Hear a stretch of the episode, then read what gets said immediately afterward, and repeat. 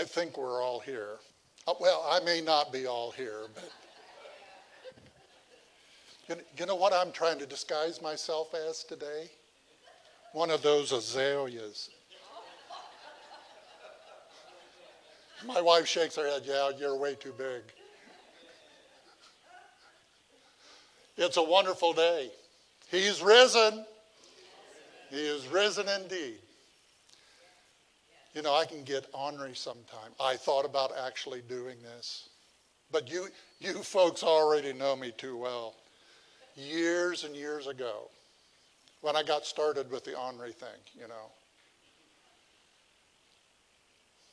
The sunrise service was at 6:30 in the morning.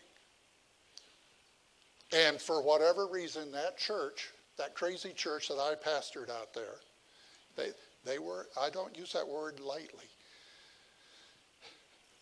They had a bigger crowd at 6:30 than they did later later on at uh, 10:30. All right, they they had like 300 and yada yada at at for the sunrise. So I go, I see an opportunity. And so we got there, and I said, I said to, and the big program planned, and choirs, choirs, and choirs, and whatever, you know. They, they, really, they really knocked themselves out for this sunrise service. I said, now, what we're going to do is we're going to take all the flowers off the stage. You just have to sort of imagine this. You know, Sandy running around and telling people, here, you take this flower, you take that flower and it was bare. And, and, and the cross, and that was it. No decorations. And so right at 6:30, I walk out on a platform and I said, "Well, you know, folks, uh, th- these unfortunate situations do happen. Really unfortunate. In fact, it's tragic. Someone we, we dearly love has died, and because of that, we're canceling the service.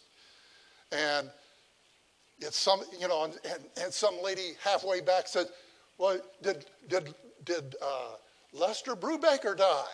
You know, he was on the sick list, you know. I go, oh, no, no. Lester's very much alive. No, no, no, it wasn't him. Wasn't him. But because of, because of the death, we've decided not to do the service.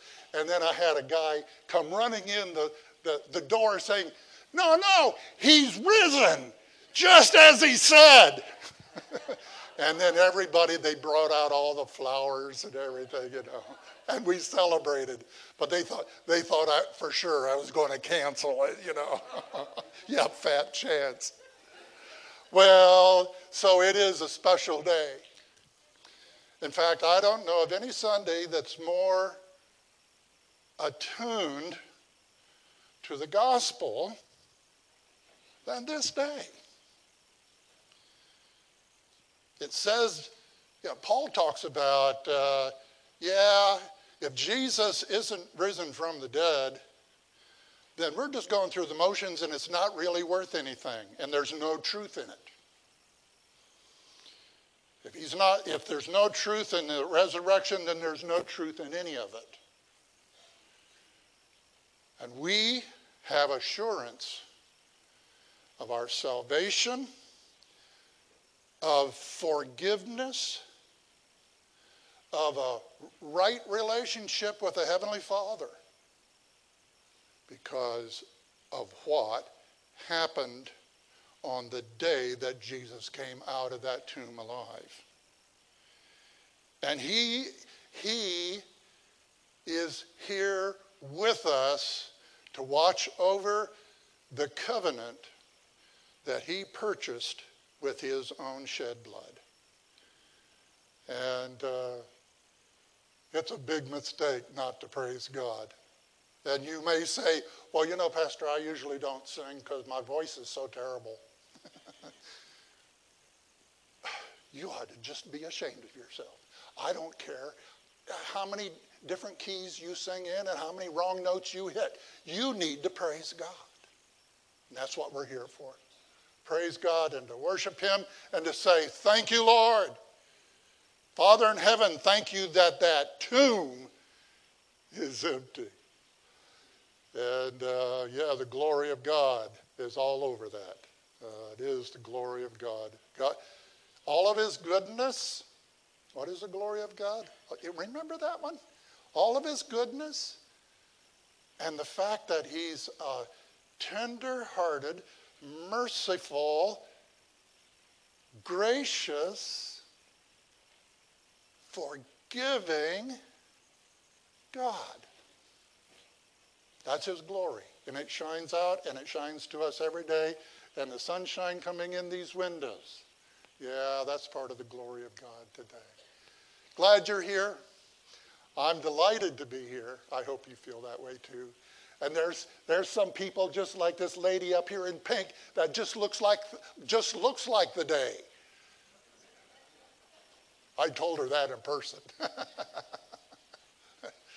oh, what a joy. What a joy. All right. Um, announcements that need to happen this morning? Uh, anybody have announcements that, Mike?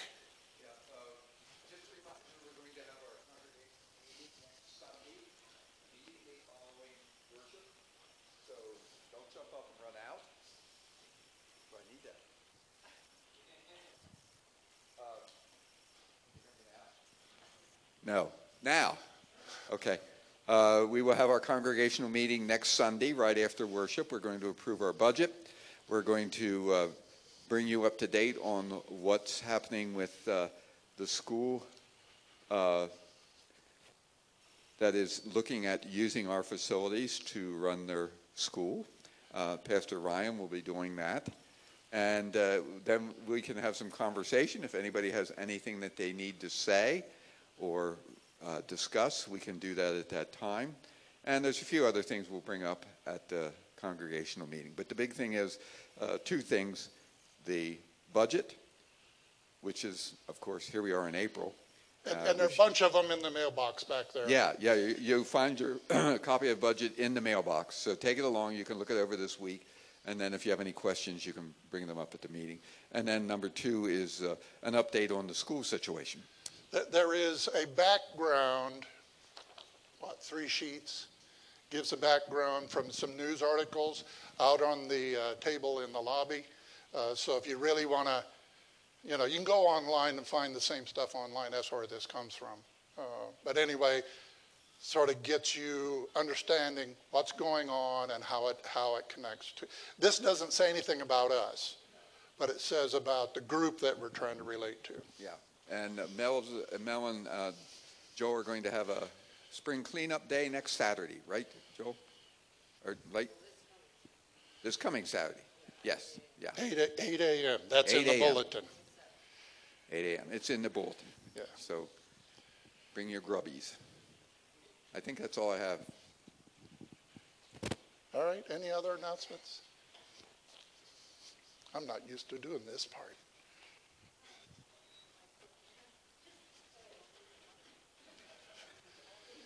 You need, we, we are podcasting or trying to podcast, or try to get the bugs worked out of it, and then we'll let everybody know how to get the podcast.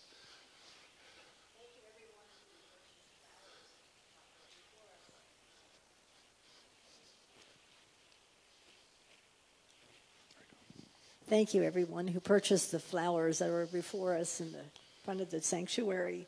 and your names are on the label or on the pot cover that you may take home after worship. All right. Thank you, Nancy.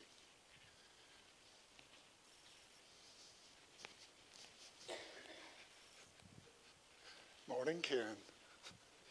I'll shake your hand first. Mary and I moved in our retirement home over in Palmyra on Tuesday, and we're getting adjusted to the new building. And on May 28th, we're going to have our home up for public auction. Thank you. All right. Thank you, sir.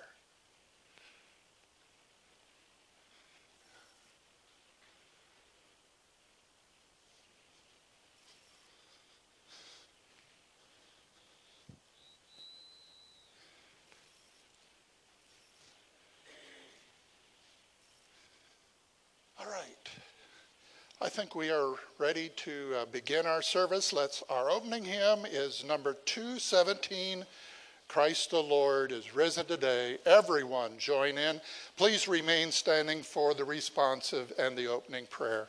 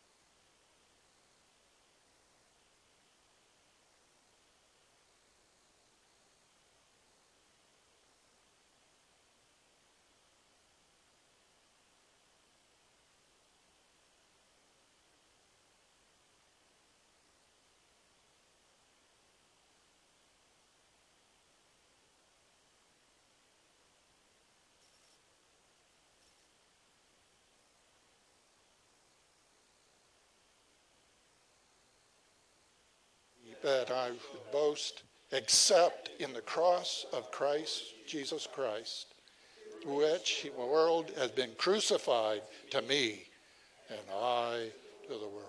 Let's pray together. Father in heaven, we thank you for your word. We thank you for your presence, for the Holy Spirit. We thank you, Lord. We thank you, Lord, for brothers and sisters in Christ that we can gather with. We thank you, Lord, for the freedom that we have to worship. And we thank you, Lord, for uh, bringing us uh, a word through a brother uh, designated to preach. Lord, all these things we, we see it's a pattern for good. Lord, you are the one that works a pattern for good in the world. And so we're here to worship you and honor and bless your name and especially say, Lord, thank you for your life, for resurrection life, for eternal life, for life forever with you in heaven. Hallelujah, Lord. Bless every heart, bless everyone. And Father, not only here, but throughout the whole earth, wherever the resurrection is celebrated, may there be a special blessing today of your Holy Spirit. Father, I pray for it. In Jesus' name we pray. Amen. All right, two, three, four, or five people, you shake their hands and be nice to them. Don't say anything nasty. Yes. Um, it's on. It's on. Helen had asked, you know, for some special prayer for Grant. We have him on the prayer guide all the time, but Grant, it's the right now it's a tough time for both of them. Yeah. They're they're going to have some big decisions yet, and they're at that farm, and really shouldn't be. it's it's coming to that, and Grant is getting weaker. She's just praying for strength in his legs, that he can walk better. I mean, he keeps falling different Keeps times, falling, yeah. and they're just having a hard time. So it's like a special prayer for them. Well, I'm so glad to be back here again today and I see all my old friends. Lord, Praise the Lord, praise the Lord. And thank you, thank you for all your prayers and cards and I'm just so happy today to be back. the Lord bless me, this old lady. Amen. Yeah, great to have her here. Woo. Oh, yeah, absolutely. Well, and, uh, you know, blessings come in all shapes, but the prison warden let her out today. That's probably how you feel. uh, yeah, you wait till you get there, you know. Uh, any, anybody else have, okay?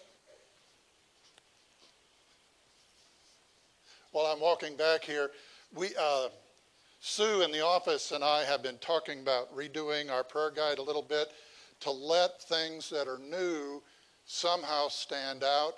So don't be surprised if some, some things get adjusted in the next month or so. My sister's not here today, but her baby grandson, it looks like he's not just going to have the surgery, which has to do with his belly button.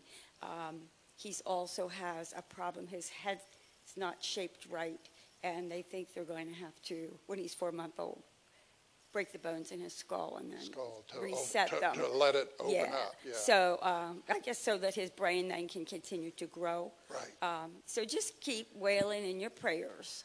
yeah. All right. Thank you. Others back here? Good morning. Um, a friend of mine that I went to school with, her daughter is two years old. Her name is Ariella. She actually has a um, cancer in her eye, behind her eye, and they had removed her eye to stop the cancer from spreading. And now the insurance is saying that it is a um, cosmetic to get the artificial eye. So just keep doing prayers that the family can actually raise enough money to pay for the eye because it's, it's not cosmetic. It's she's Yeah. only two years old. It's not like she asked for this or anything like that. But um, as far as I know, the cancer um, has not spread to her other eye or to anywhere else. But they're trying to keep a close eye to it so that make sure it's not. Yeah, make sure. Yeah, all right.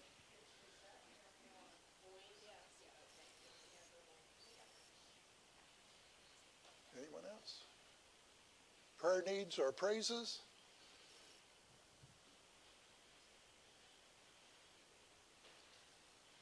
Anything, brother? Okay. Let's, uh,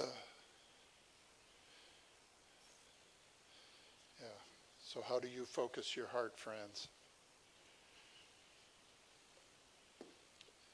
Do that to the best of your ability. And quiet your heart and pr- try to put out your self ideas and come before the Lord and, and seek his face, and especially on behalf of others. Be an intercessor praying for others during this time. Father in heaven, we thank you, Lord. Uh, just how wonderful you are. Our human brain wants to make you smaller. That's the human brain thing. Make you smaller than you are. And even times when we make you so small and we don't see how great your power is. And because we make you so small, we, we end up in doubt and unbelief. Every single one of us at one time or another, and sometimes too often, Lord. Forgive us for our doubt and unbelief. And Father, we, we invite you by your Holy Spirit, raise up in us a spirit of believing like never before. A spirit that grabs hold of the things of God and says, I see this in the Word, I believe it. Transformative things. Wonderful, wonderful grace of Jesus. And as we go on, Lord, day by day, we, we learn, we learn, to some extent we learn, and you teach us by your, by your Holy Spirit what is of God, what is the Spirit within us, and what is the old nature, the new nature and the old nature. And Father, that you would lead us along, you lead us. Like Fanny Crosby's song, He led me all the way. Lord, that you would lead us all the way and that the things of the Spirit and of the Holy Spirit, that those things would dominate and the things of the old nature. And we just yield that to the cross. Teach us how to yield that to the cross, to be crucified with Christ, dead with Him. And Lord, to the extent that we do that, that we would not fulfill the desires of the flesh. And Lord, day by day, you got a training program for everyone that believes. And some are further further down the, the line, some are just starting out. But Lord, the graciousness with which you deal with our hearts, Lord, we, we rejoice in that this morning. If, if it were not for that, we would be sunk. There, would, there really would be no hope. Despair and despondency would prevail. But Lord, and Lord, this time of year, what a, what a joy to see it. You paint the picture out in nature, what you want to do in our hearts. Little things springing forth with new life, new leaves, springing out with flowers and with the singing of birds. May there be a singing of birds in our heart. And may we, may we not get weary in well doing. Because sometimes that's easy to do too. Father, we thank you for being the healer. We pray on behalf of this one that regarding um, the eye. And Lord, that you would put a, a, a hand of protection and of healing and of miracles upon that one, and also the one regarding regarding the skull and and the navel. Lord, that you would work through every situation, and may your will be done on earth as it is in heaven. And bring the things of heaven into this earth. Lord, we, we can miss the mark and we can miss your purposes, but we can say, God, we want your will. We want your will to be done. So we ask for healing. We believe in that, Father. And Father, this morning, um, giving, giving, uh, giving a sense of uh, freshness to a, a fellowship we have and Lord, uh, that you are working in us and through us. And there's this, this thing of, of a school that needs a place. And some may not uh, uh, like that idea, and some may think it's, well, that's a good idea. But Lord, what we want, we do want you to lead us. And we want to, Father, we want to, if it is an opportunity, help us to discern and if it's an opportunity that you have set before us, help us not miss the opportunity if indeed that's what it is. So we pray and help us to remember to pray about this school and pray about what it might mean. In some ways, it uh, takes people smarter than any of us, but Lord, together we have the mind of Christ if we, if we believe in that and we trust in you, Lord you can lead us forward as a congregation.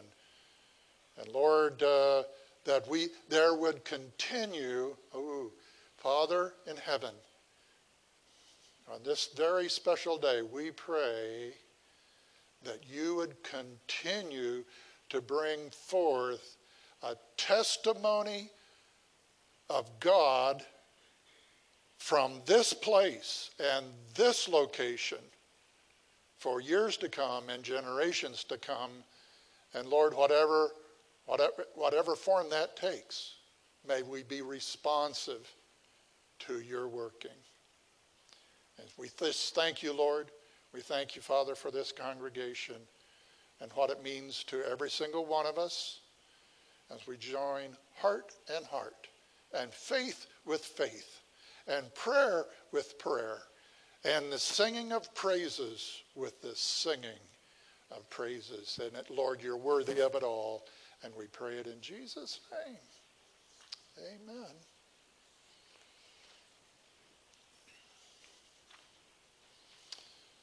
All right. Time for the offering. He is risen. You know, they say that Easter is one of the highest days of attendance for the church. So, uh, what I'm hoping is that next week, every single one of you is back in this room.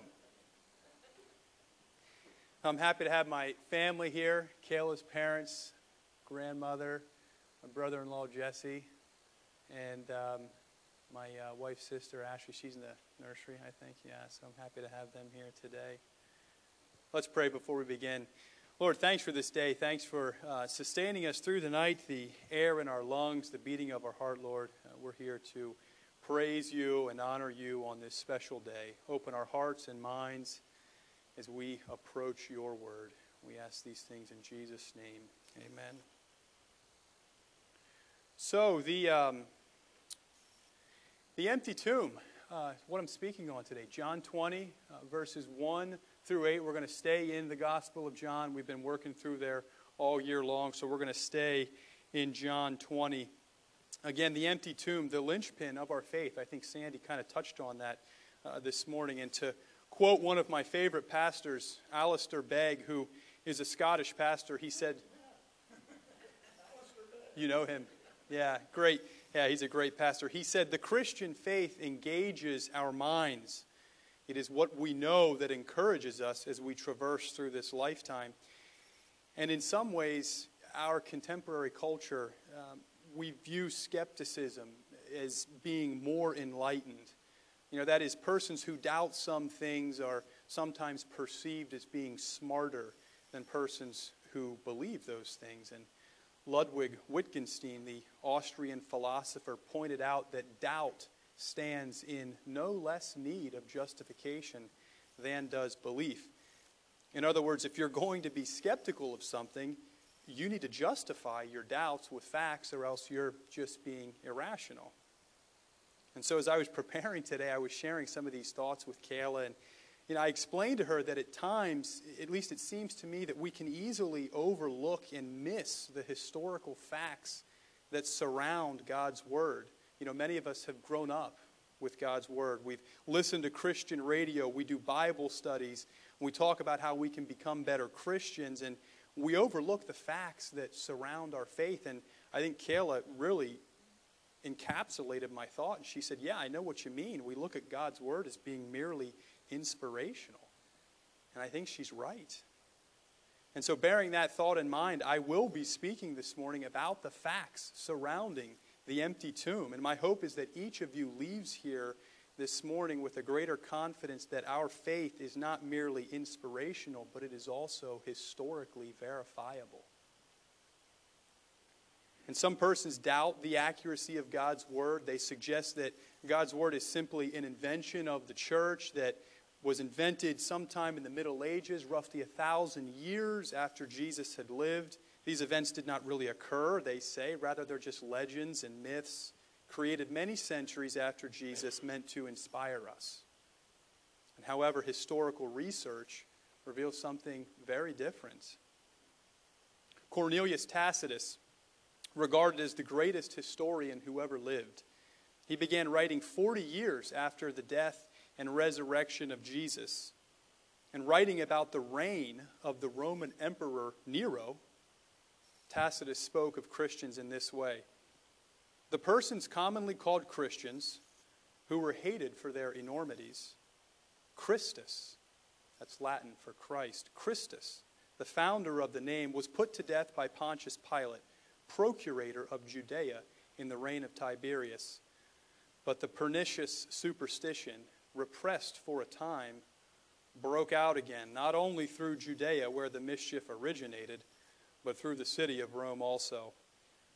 Around the same time that Tacitus was writing, Lucian of Samosata, who was a Greek playwright, wrote the following The Christians, you know, worship a man to this day, the distinguished personages who introduced their novel rites and was crucified on that account. You see, these misguided creatures start with the general conviction that they are immortal for all time, which explains the contempt of death, that is, a lack of fear of death, and voluntary self devotion, which are so common among them. And then it was impressed on them by their original lawgiver, that would be Jesus, that they are all brothers from the moment that they are converted and they deny the gods of Greece and worship this crucified sage and live after his laws. These men wrote these things merely decades after Jesus lived. Our faith is not merely inspirational, it is rooted in historical fact.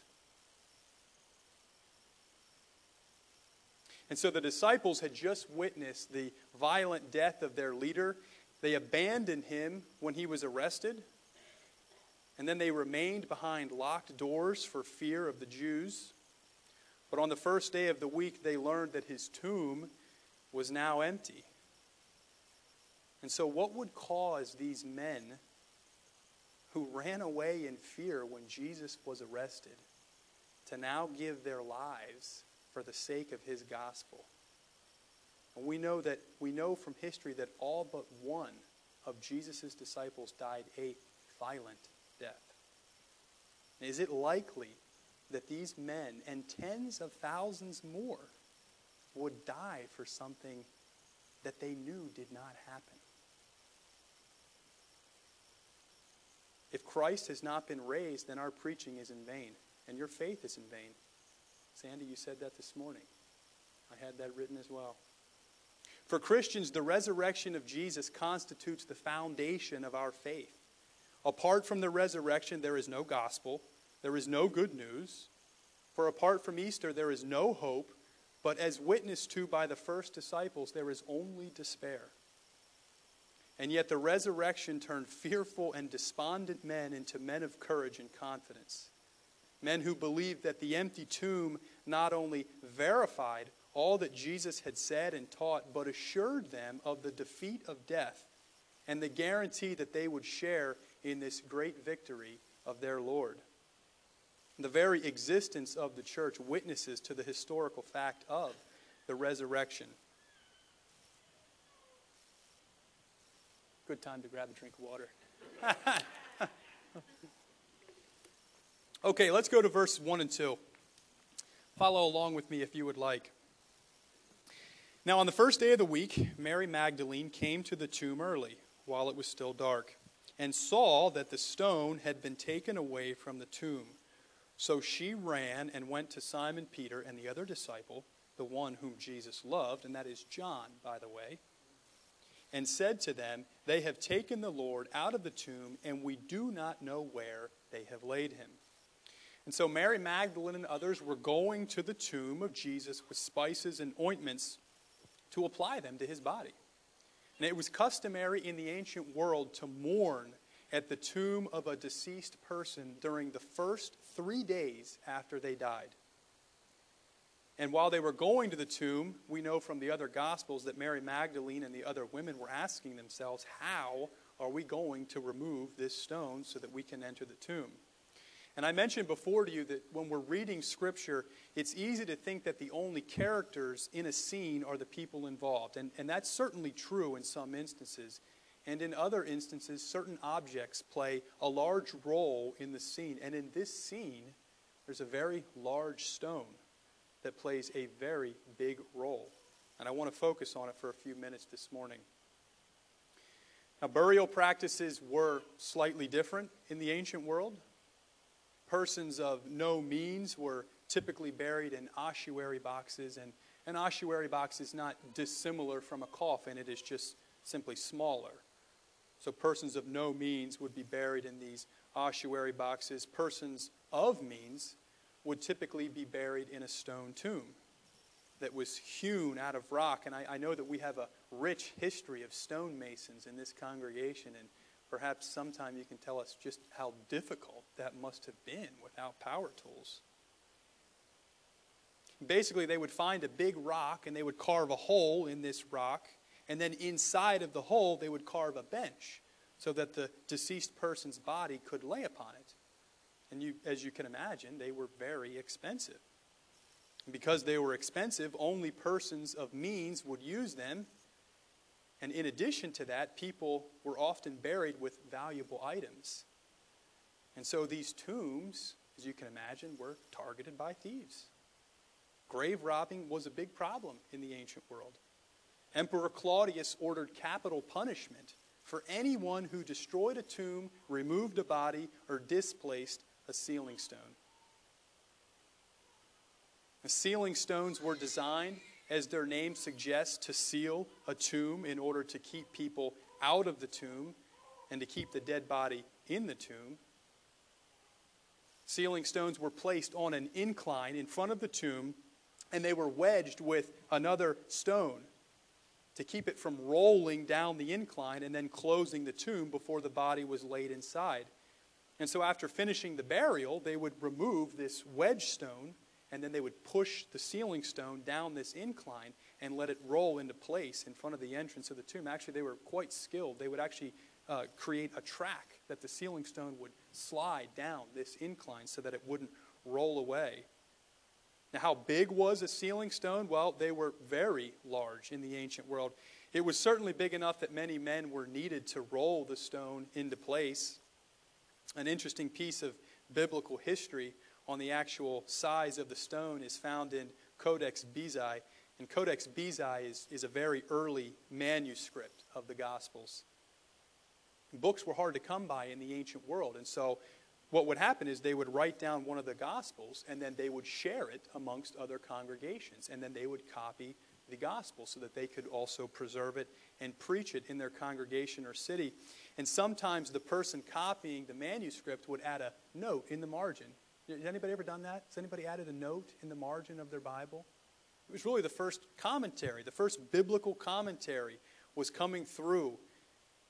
And in the Gospel of Luke, in Codex Bezae, there's a margin in the note that says the stone was so large that 20 men could not move it. That note was written just a few decades after Jesus had died and rose. Now, we know from the Gospel of Matthew that the Pharisees were afraid the disciples would come and steal the body of Jesus. So they asked Pilate to seal the tomb and to guard it with soldiers. And when the Romans sealed a tomb, they would roll the sealing stone into place and then tie a cords across the stone. You can picture an X. They were fastened to the tomb using a clay compound that would harden. Additionally, the Romans would use wax where the two cords intersected in the middle of the stone. They would stamp the royal seal of the emperor, indicating that if any person tampers with this tomb, they're going to be executed. These were measures taken by the Romans so that if anyone tried to tamper with the tomb, they would have evidence that it was tampered with, and then they would go execute that person. But the real security measure came by way of the actual soldiers. Now, how many soldiers were dispatched to guard the tomb? Based upon historical evidence, we think that there were as many as 30 guards protecting the tomb of Jesus.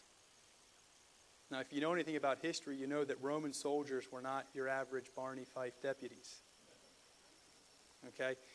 The Roman army was one of the most ruthless armies the world has ever seen. Discipline and fear were the means that they used to create their war machine.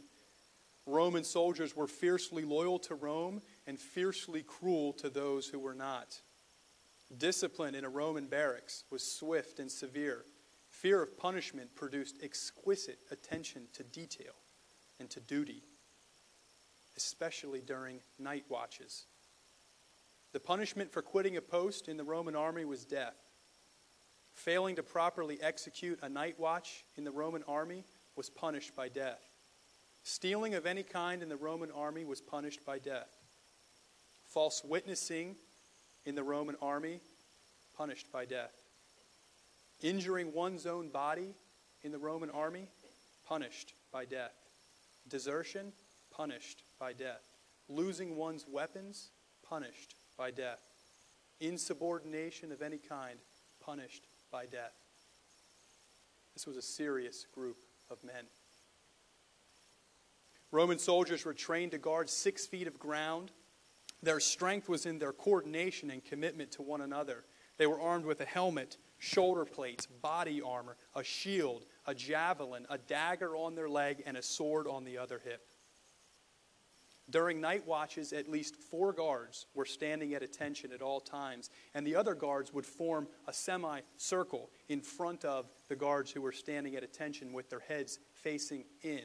So you can picture four guards standing in front of the tomb and 26 more fanned out in front of the guards who were standing at attention. The guards who were laying on the ground were able to rest until a shift change would occur. Shifts were not long in order to maintain vigilance. And so, again, picture the scene with me. We have a stone covering a tomb that was so large 20 men could not move it. Cords were fastened to the stone and the tomb with clay so that if the stone moved, the clay would break, indicating that someone had tampered with the grave. Lastly, there was a large wax seal containing the emperor's sign that covered the cords, indicating that if the stone moved or it had been tampered with, the emperor's seal was then defaced and that person would be executed. And then, oh, on top of that, there were as many as 30 Roman soldiers. And so perhaps the earliest explanation of the empty tomb comes from Matthew 27 and 28. The Jews specifically asked Pilate to guard the tomb because they remembered that Jesus prophesied that he was going to rise in three days. Now, the Jews suspected that the disciples might come and try to steal away the body of, of Jesus, and thus Pilate provided the extra security measures. When Jesus was arrested just 36 hours earlier, all the disciples fled. Peter denied that he knew that man three times. He wasn't even willing to use Jesus' name out of fear of being persecuted not by Roman soldiers, but out of fear of being persecuted by just fellow townspeople. On the evening of Resurrection Sunday, John tells us that the disciples were hiding in a room behind locked doors, not out in the open, because they were afraid of the Jews. Now, is it likely that the same men who fled when Jesus was arrested, who denied even knowing him when fellow townspeople asked them, is it likely that they would have the courage and strength to fight off as many as 30 Roman soldiers and then roll away a stone so large that not even 20 men could move? I don't think so. The phrase that John uses in verse 1, ton lithon ermanon, the stone was removed, the stone was moved away. That's how we translate that. Ek tu from the tomb. It's loosely translated. The stone was taken away from the tomb, but the verb that John uses here, it conveys the idea that the stone was not simply rolled away. Rather, it was picked up and cast aside. That's what the verb is saying to us. The preposition from indicating separation from a source. The stone was picked up, separated from its source, and cast aside. Let's go to verses 3 through 7. And so Peter went out with the other disciple, and they were going toward the tomb. Both of them were running together, but the other disciple outran Peter and reached the tomb first. And stooping to look in, he saw the linen cloths lying there, but he did not go in. And then Simon Peter came, following him, and he went into the tomb. And he saw the linen cloths lying there, and the face cloth, which had been on Jesus' head, not lying with the linen cloths, but folded up in a place by itself.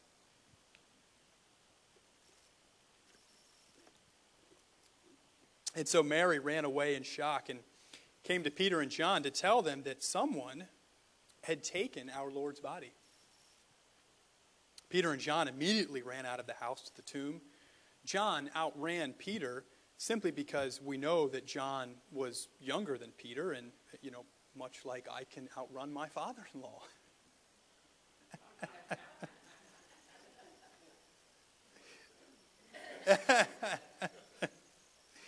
now, John arrived at the scene, and we get a sense that John was very cautious.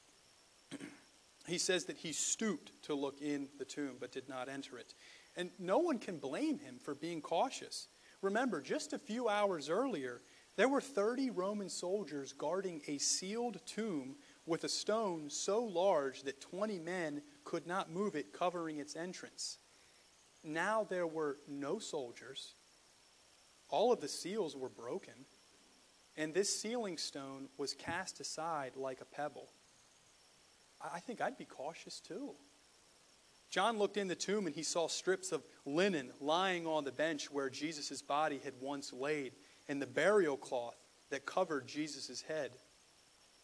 And Peter arrived shortly after John, and he boldly rushed into the tomb, and he saw the same things. And these details are very important pieces of evidence. Linen cloths that were used for burials in the ancient world were very expensive. Spices that were used in burial processes were also very expensive. Thieves hoping to profit from a robbery would not have left fine linens and expensive spices behind. Someone who simply wanted to move the body of Jesus would not have taken the time to unwrap Jesus' body. John says that the burial cloth was wrapped around that was wrapped around Jesus' head was neatly placed. Again, it's hard to believe that grave robbers or even someone wanting to steal the body of Jesus would take the time to neatly place this burial cloth around his head. Remember, there were as many as 30 guards standing outside of this tomb, and crimes are often committed in haste. Maybe some of you would say, well, you know what, Ryan, I just don't know about this whole crucifixion thing. I mean, is that really a thing? Did that really happen? Because I got to tell you, I, I just don't see that today. In June 1968, northern Jerusalem, an ossuary box was discovered, and it contained the bones of an adult male who had died by crucifixion around the year 45 AD, just roughly 10 years after Jesus had died.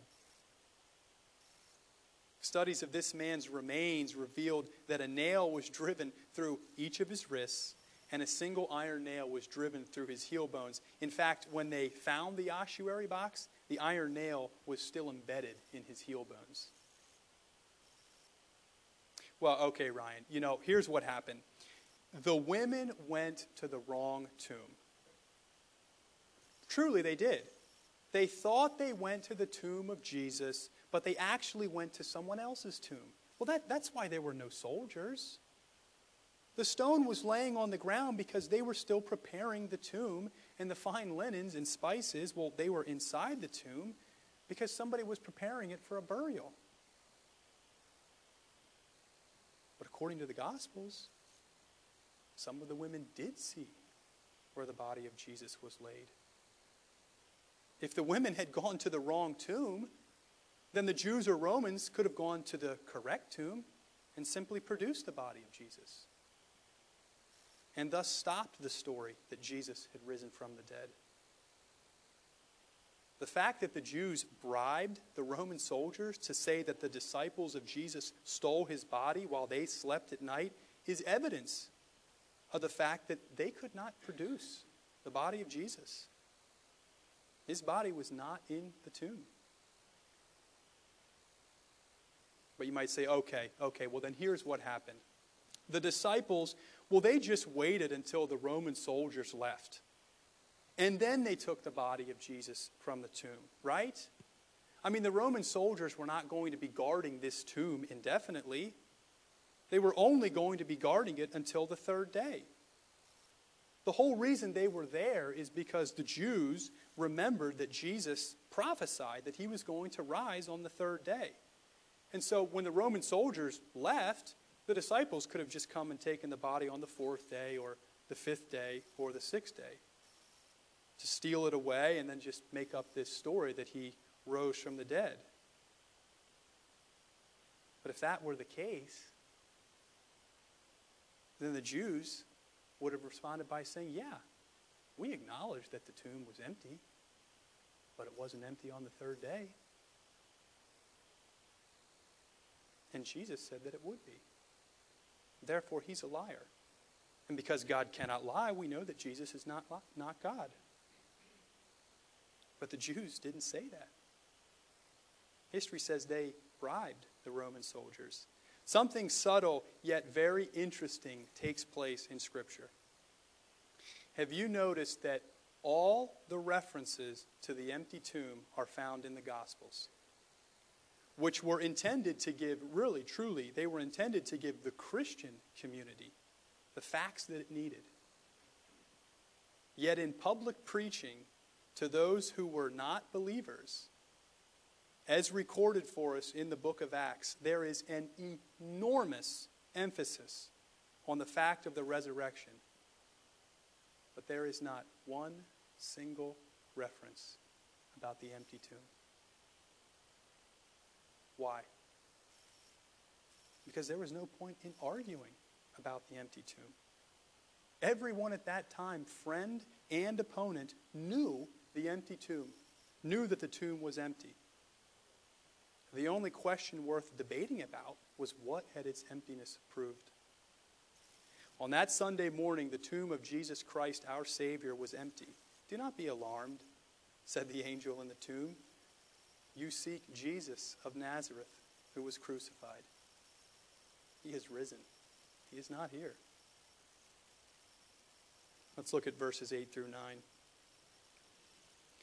Then the other disciple who had reached the tomb first, again, that's John, also went in and he saw and believed. For as yet they did not understand the scriptures that he must rise from the dead. Seeing the grave clothes and the burial shroud in the place where Jesus' body should have been, John drew the only conclusion that could be reached. Jesus had risen from the dead. And that is the hope of the Christian faith. Jesus Christ has conquered death. Our hope is not that we will become good people. Our hope is not that we will become better members of society. Our hope is that by being found in Jesus Christ, we will share in his resurrection life. Remember how it began. Adam and Eve were living in communion with God, and thus they were sharing in his eternal life. Adam and Eve were separated from God because they violated his commands, and thus their source of life was separated from them, and they died. Unrighteousness cannot exist in the presence of a holy God. Thus, we had to be separated from God. But God, being a loving God, did not abandon his creation. In the Old Testament times, God was providing a way to meet with his people through the tabernacle, the temple. And in order for his presence to dwell with the people of Israel, they were required to offer sacrifices on account of their unrighteousness. Now, these sacrifices were meant to point to a greater sacrifice, an eternal sacrifice that was coming. The law of God was given to show us that we cannot live according to God's standards. I mean, who here can say, I have kept the entire law of God? No one. This is, this is what Paul talks about in Galatians. And just, uh, again, another piece of church history Galatians was foundational to the Reformation movement. Foundational. But the law of God was given to show us that we cannot live according to God's standards. It was pointing us to the realization that we need a Savior. God came down from heaven and became like us and fulfilled the entire law of God on our behalf. He laid down his life on the cross on our behalf. For our sake, he made him to be sin who knew no sin, so that in him we might become the righteousness of God. Therefore, Jesus says, I am the way and the truth and the life. No one comes to the Father except through me. And he rose victoriously from the grave so that we might have a way to God. And thus, by having a way to God,